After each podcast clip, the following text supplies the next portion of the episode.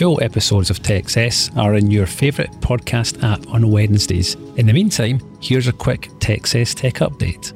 Hey, it's Annie with your latest tech update. Our whole lives are on our phones. And maybe that means that your staff are often using their personal mobiles to do work tasks. If their device gets breached, that could put your business's data at risk.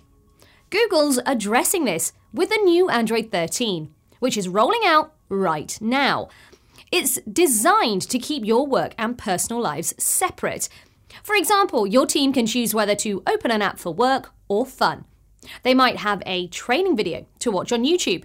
They can watch it in their work profile without it affecting their personal viewing history. If the phone's been supplied by the business, your IT admins have greater control over restrictions to keep data safe. They can also monitor security logs for Wi Fi, Bluetooth, and passwords, and issue security patches faster than ever. If you have a Google phone, this update's already available.